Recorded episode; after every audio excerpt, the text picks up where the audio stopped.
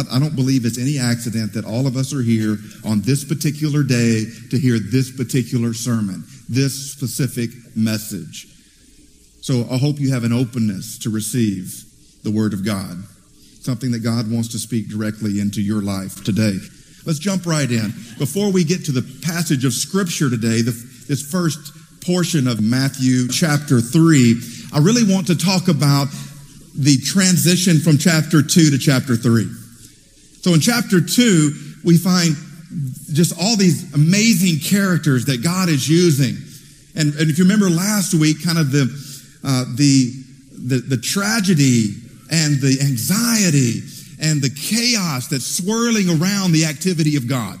That God is moving, but that doesn't mean that heartache isn't happening.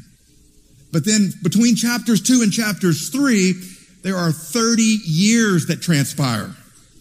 Now, I don't know about you, but I want to know what happened. I mean, that's a significant, like in a series of books, you have the first book, the second book, and then you go to the seventh book. It's like, what just happened here? 30 years that transpire between the end of chapter 2 and the beginning of chapter 3. Have you ever thought about that before? Have you ever thought about Jesus Christ as the most influential person that has ever lived in the history of the world? And yet, we don't know hardly anything about 90% of his life. Have you thought about that? I find it fascinating. There's a book called Anonymous, The Hidden Years of Jesus, and the author says this: we know practically nothing about Jesus' first 29 hidden chapters. Only three years, less than 10% of Jesus' days are visible through the writings of the Bible. Over 90% of his earthly life is submerged in the unseen.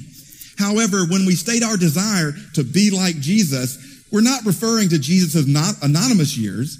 I want to walk like Jesus walked and live like Jesus lived is generally not equated in our hearts with, I want to live 90% of my life in absolute obscurity.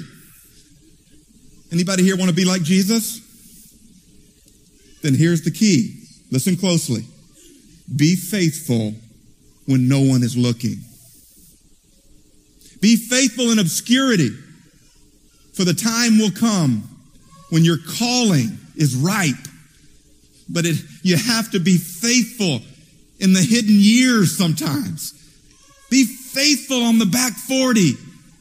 Be faithful when you feel invisible. Wow, just think about Jesus and the 30 years. We have a snapshot in the Gospel of Luke when he's 12 years old.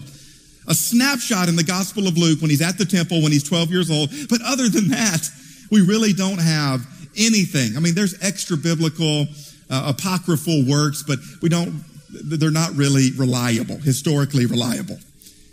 So wow, God chose not to reveal 90% of the life of the Savior of the world. One commentator speculates about these hidden years, and I think paints a compelling picture of what the hidden years probably looked like. Listen to this. Jesus was fulfilling his duties as the eldest son. It seems most likely that Joseph died before the family had grown up. Let's hit pause button right there. We don't really know, but the last time we hear from Joseph in the book of Matthew is the end of chapter 2.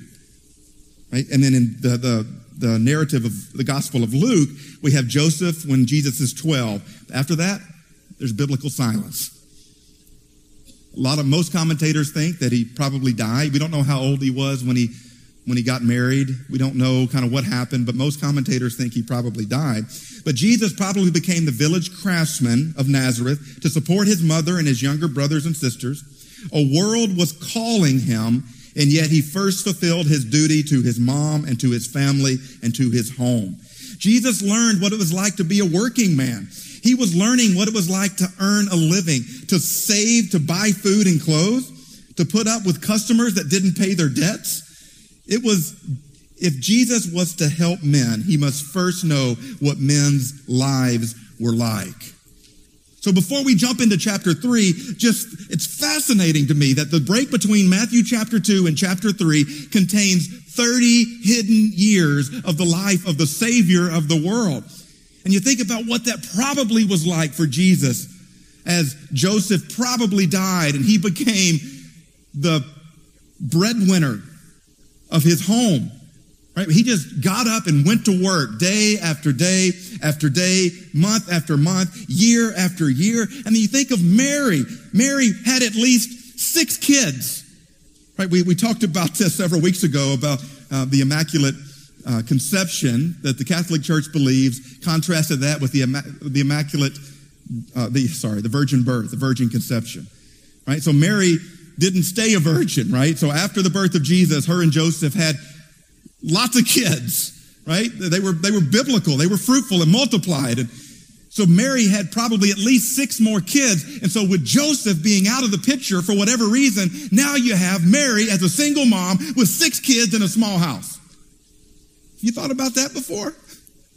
Right? The break between chapter 2 and chapter 3, there's so much in there. It's just bursting with narrative, which is speculation because we don't have biblical material.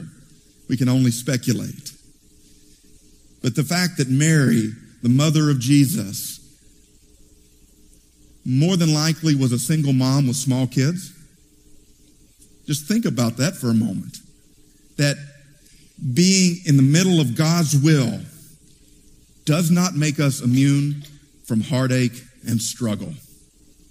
I hope you find comfort in that today, in the midst of your heartache and struggle, that God could be doing something supernatural in the middle of your mess.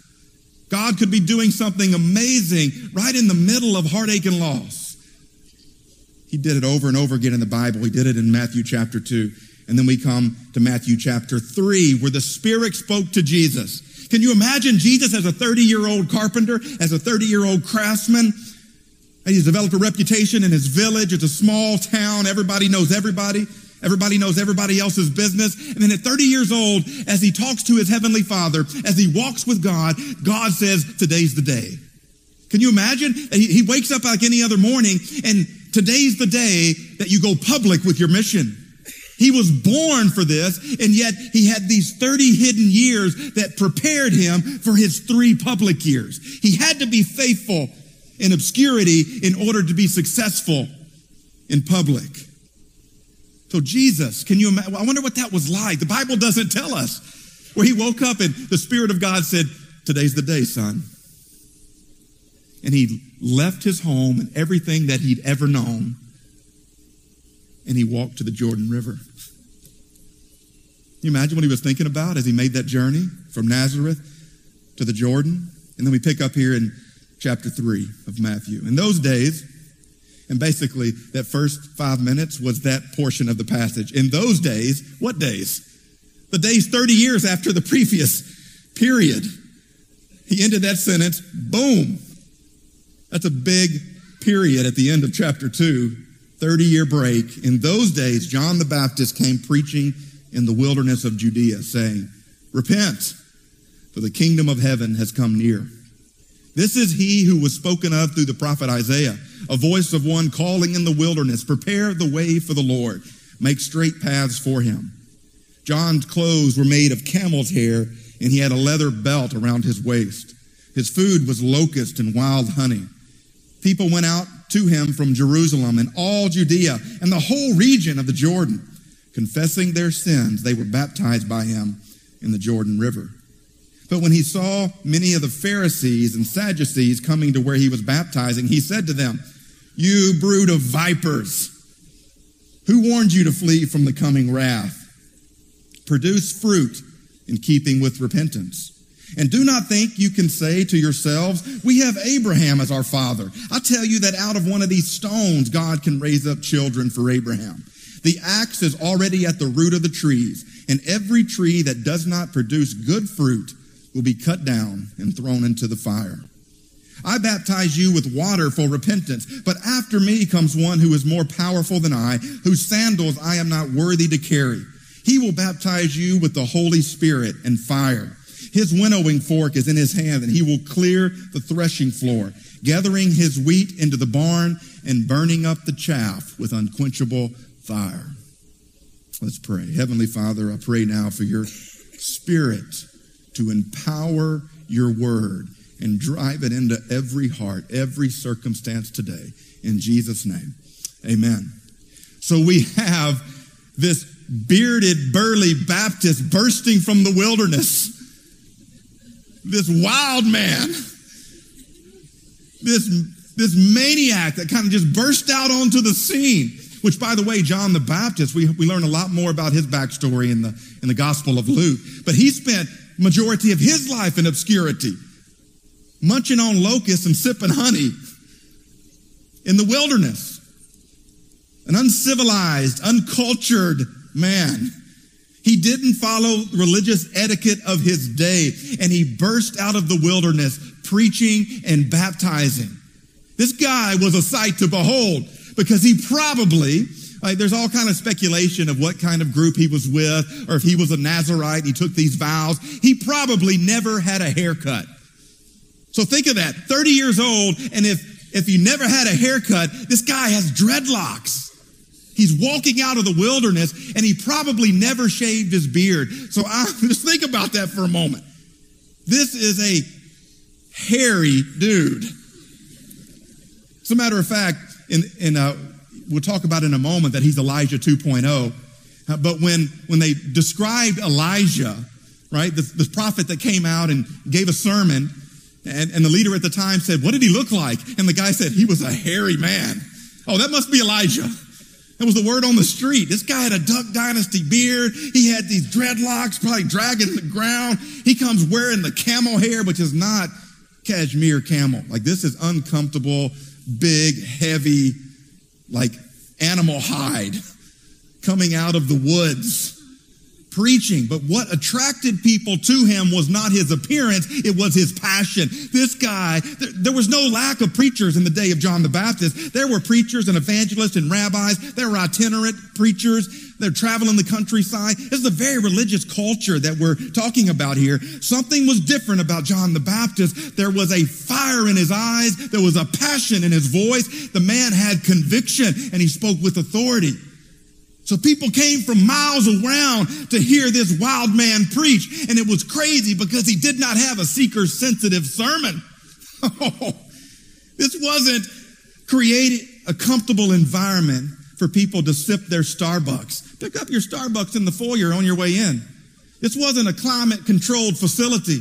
This wasn't theater seating.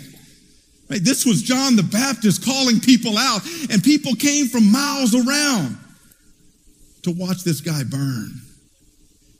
Here's the thing. He offended people. He was abrasive.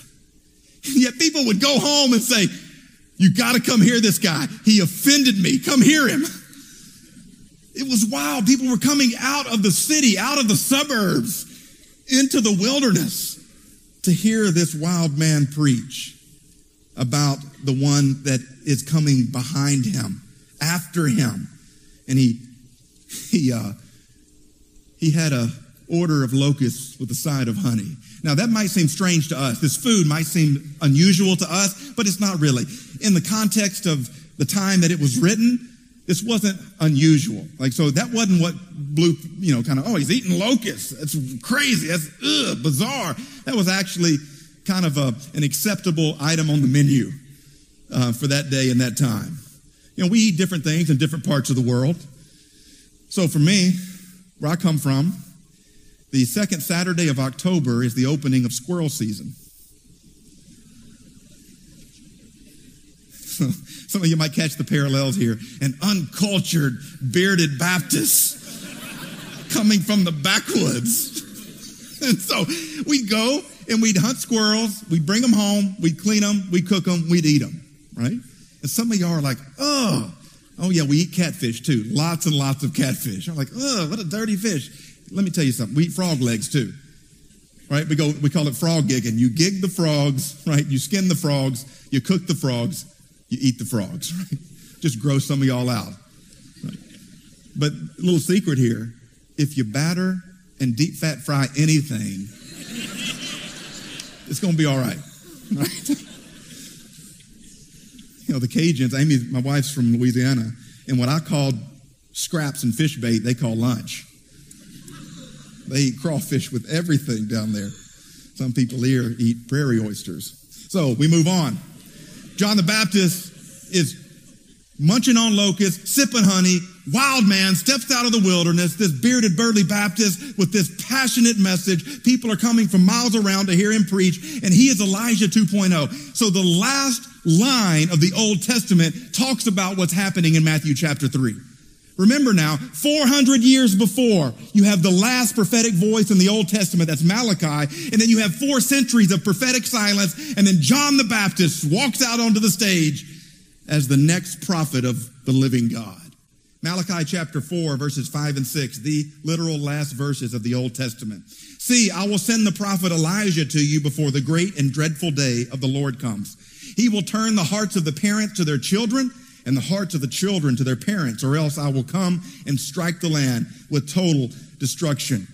So you find, again, in Luke chapter 1, a little bit more about this background to John the Baptist, when an angel tells Zechariah, who's John the Baptist's father, he will bring many of the people of Israel to the Lord their God. And he will go on before the Lord in the spirit and the power of Elijah to turn the hearts of the parents to their children and the disobedient to the wisdom of the righteous, to make ready a people prepared for the Lord. Jesus in Matthew chapter 11 speaks of John the Baptist and says, for all the prophets and the law prophesied until John.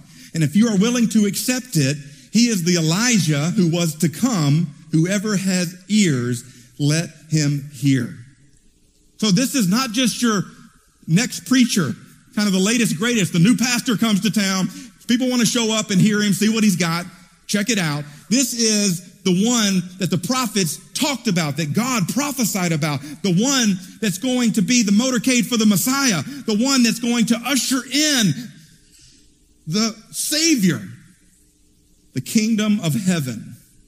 And Zechariah, in Luke chapter 1, we find Zechariah, who's, again, John the Baptist's dad, in Zechariah's song, and you, my child, will be called a prophet of the Most High, for you will go on before the Lord to prepare the way for him, to give his people the knowledge of salvation through the forgiveness of their sins, because of the tender mercy of our God, by which the rising sun will come to us from heaven, to shine on those living in darkness and in the shadow of death, to guide our feet unto the path of peace. And the child grew and became strong in spirit, and he lived in the wilderness until he appeared publicly to Israel. He lived in the wilderness until God activated his calling, a season of preparation that lasted 3 decades. So John explodes out of the wilderness onto the public stage, and he begins two things. He preaches and he baptizes. So here's John. He's this uncultured guy, this rough, burly preacher that steps out of the wilderness, and people are coming from miles around. And so he preaches, and then he gives an invitation and he baptizes. And then he comes back out and more people have showed up. So he basically preaches a very similar message. It's a one-word sermon. Repent, for the kingdom of heaven has drawn near. Repent is the one-word sermon summary of the sermon, the ministry of John the Baptist. He'd come back on out of the water and he'd preach, repent. And then he'd give an invitation to people. So he'd do this, preach and baptize. But here's the difference with John the Baptist. Baptism wasn't unusual in Judaism, right? But the way he did it was shocking.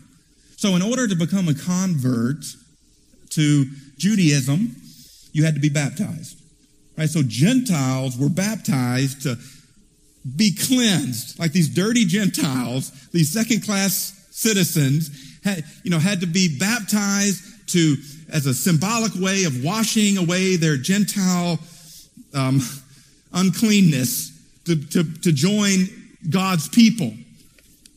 Jews were never baptized. But here's the shocking thing about John the Baptist. He's not preaching to Gentiles. He's not giving an altar call for Gentiles to be baptized. He's preaching to the Jews, and he's saying, you are sinful. You need to be forgiven of your sins. So he's preparing the hearts of the Jewish people to receive the Savior. People need to know that they need to be saved before they can be saved. People need to have an understanding of their need for rescue. If you're good to go with God, right? You know what? I'm pretty much an awesome person, right? So I don't really need rescue. But when you come in and what the law does, the law diagnoses our depravity. The law diagnoses our need for rescue, our need for a savior. We're all lawbreakers. We're all sinners. But the Jews didn't get that. They didn't get it at all. His message was to repent, and he's talking to the Jews, which means to turn your life around, to get right with God, turning from sin and to God, from death and to life, from judgment and to forgiveness, from darkness and towards the light, from hell and towards heaven. And this is a personalized repentance. The Westminster Confession, part of it says this: men ought not to content themselves with a general repentance, but it is every man's duty to endeavor to repent of his particular sins particularly. So you do have this, all have sinned and fall short of the glory of God, right? This general repentance. But then in Luke chapter 3, John the Baptist calls out specific people to repent specifically. He calls out particular people to repent of particular sins. So he calls out the religious leaders. He calls out the wealthy that are putting their faith. He calls out these different people that are struggling with different things. And so part of the invitation today is for you, yes, to have a general repentance, but even more to have a customized repentance, a particular repentance. And what is God calling you to repent of? Not us. Real repentance always has results. What John the Baptist says here in his sermon, right? It's not just going through the motions, praying the prayer, checking the box. If you walk away from a supposed encounter with God and your life remains unchanged, then I think we can biblically question the authenticity of that encounter. Where there is no transformation, there is no authentic salvation. Now, it doesn't happen overnight. It's not a 180, right? This is a process. Transformation is a process. It's a lifelong process, but it needs to be happening. We need to be changing and growing. Real repentance always has results, according to John the Baptist, the fruit of changed behavior. Religious systems seek to modify behavior through external pressure, rules, and regulations. But that's not Christianity. Christianity is behavior modification from the inside out. It's God taking out our old heart, giving us a new heart. It's God taking out our dirty heart, giving us a clean heart. It's God placing his presence within us. And now the behavior modification is not external pressure to conform. Now it's from the inside out. It's Jesus rising up through his spirit, and he's stretching out and he's filling more and more of who we are. That's the process of sanctification. As you're transformed into his likeness, more and more.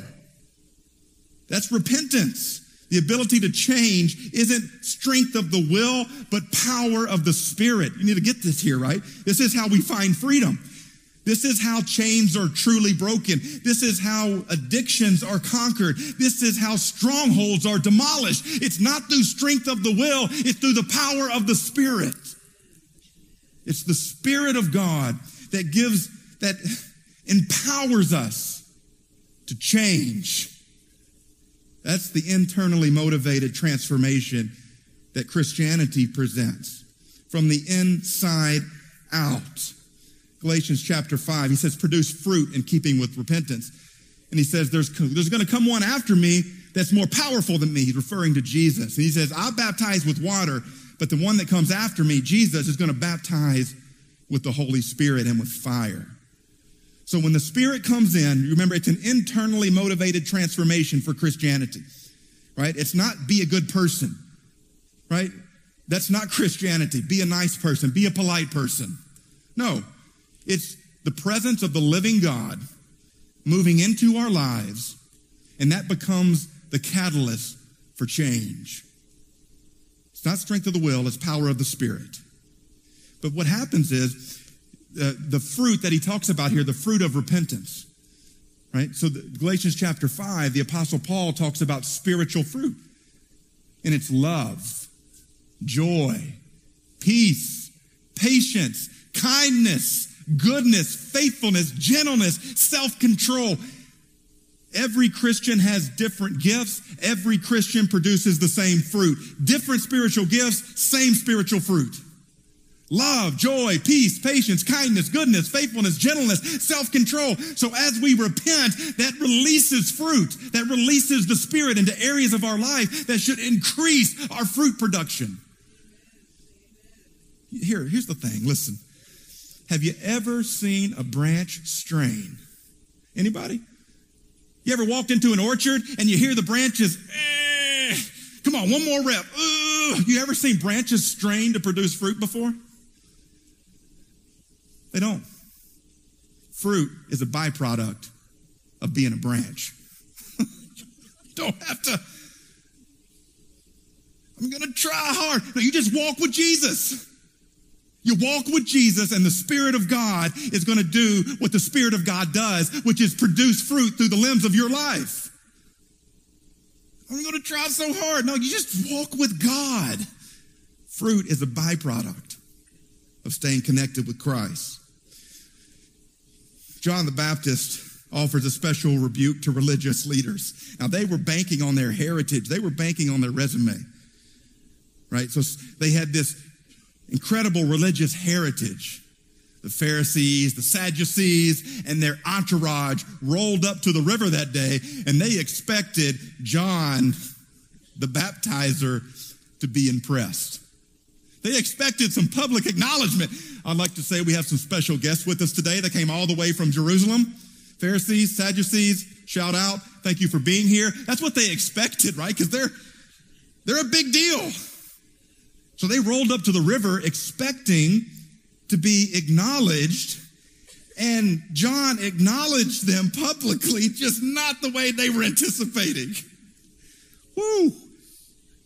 He sees them rolling up, and they have all their holy roller garb on. They have the Bible verses in a little box attached to their forehead, right? And everybody's like, oh, there, the Pharisees are here. Oh, and they're making way, you know, kind of like, oh, here, look, let them through. Let them have a front seat. Please take my seat.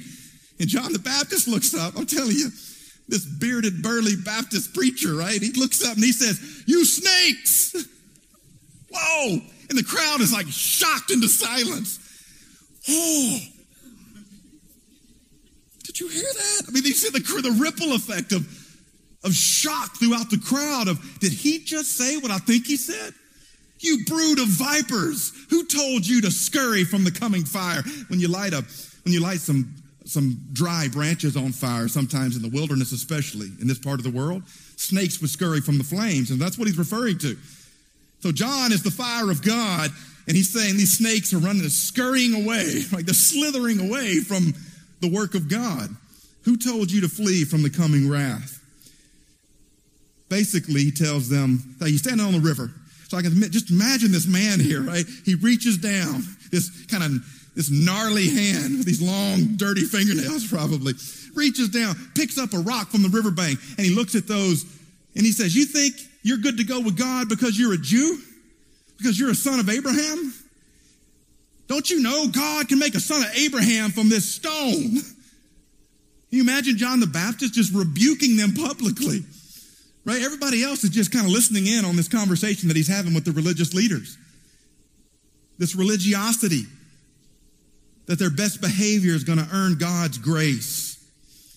John spoke with boldness. He was a fearless preacher. He spoke truth to power.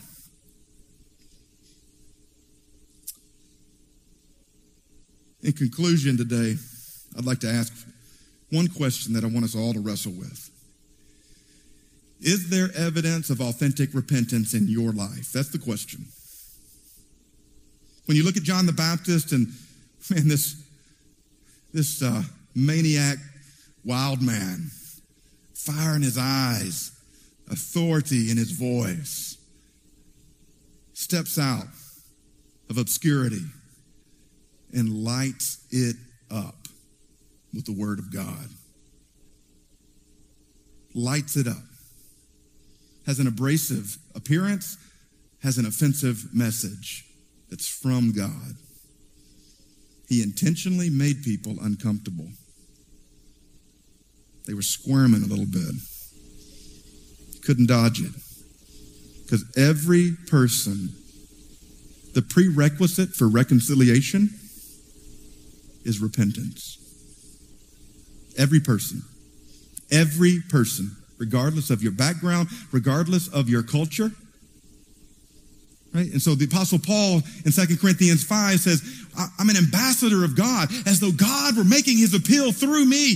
I implore you on behalf of Christ, be reconciled to God. That's the message of the Christian, the heart of the preacher.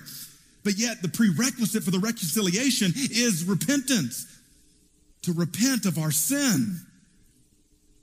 Is there evidence of authentic repentance in your life? And here's the harsh reality of the Bible. The uncomfortable truth is that a tree either bears or burns. So the metaphor of the branch or the tree, that's a life. That's me. That's you. And so he's saying that these trees are either good for bearing fruit or they're good for burning. Jesus says a very similar thing in John chapter 15. He says, I am the vine, you are the branches. If you remain in me and I in you, you'll bear much fruit. Remember, the branch isn't trying hard. The branch is staying connected. Fruit is a byproduct of abiding. Apart from me, you can do nothing. If you do not remain in me, you are like a branch that is thrown away and withers. Such branches are picked up and thrown into the fire and burned. If you remain in me and my words remain in you, ask whatever you wish and it will be done for you.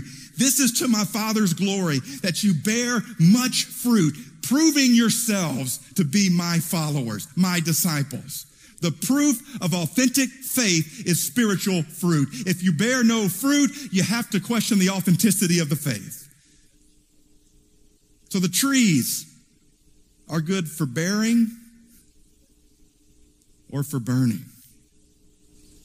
This is an uncomfortable truth that we all need to wrestle with, because the stakes couldn't be higher. But what leads us to repentance? Let me conclude with this. It's not the wrath of God that leads us to repentance. It's not the anger of God that leads us to repentance. The Bible says this in Romans chapter 2.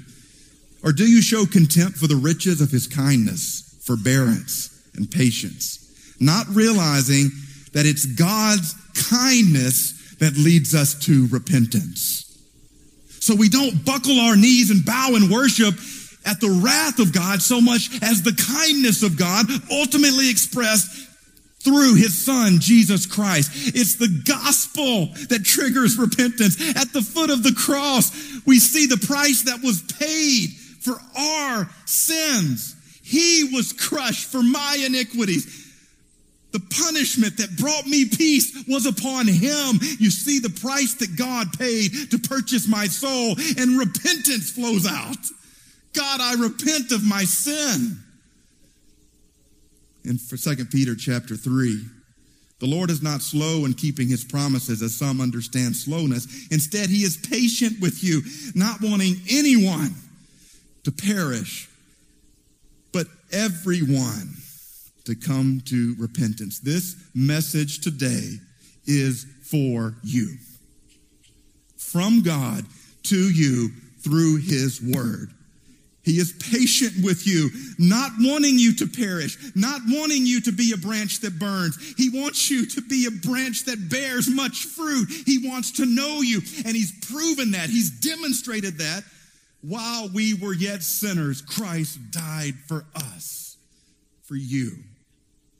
Everyone is called to repentance, not just once, but this lifestyle of repentance, of confession, of devotion. This is how we release the Spirit of God into these areas of our life, that we are more and more saturated with his presence. We are more and more filled with the Spirit of God, which makes us more and more fruitful. is there evidence of authentic repentance in your life? Let's pray. Heavenly Father, thank you for your word. Thank you for your spirit. And I pray now your spirit would search our hearts, oh God. Test us to know our anxious thoughts. See if there be any offensive way in us, and lead us today into the everlasting way. Lord, your word says that if we confess our sin, you are faithful and just to forgive us and cleanse us of all unrighteousness. And so I pray for general repentance, but I also pray now for that specific repentance, God, as you do a personal work below the surface of each of our lives, something specific that your spirit is pointing out, that you're convicting each person of, that we're supposed to repent today of, to turn from, God, that we would turn away from that sin and turn towards you. God, that we would get our lives right with you here and now. In Jesus' name. If you're looking for ways to connect, find us on Facebook or YouTube. Just check out the show notes for details. Thank you for tuning in. I hope and pray that this has been a blessing in your life. And I hope that you'll continue the conversation with God by opening His Word for yourself. Love y'all.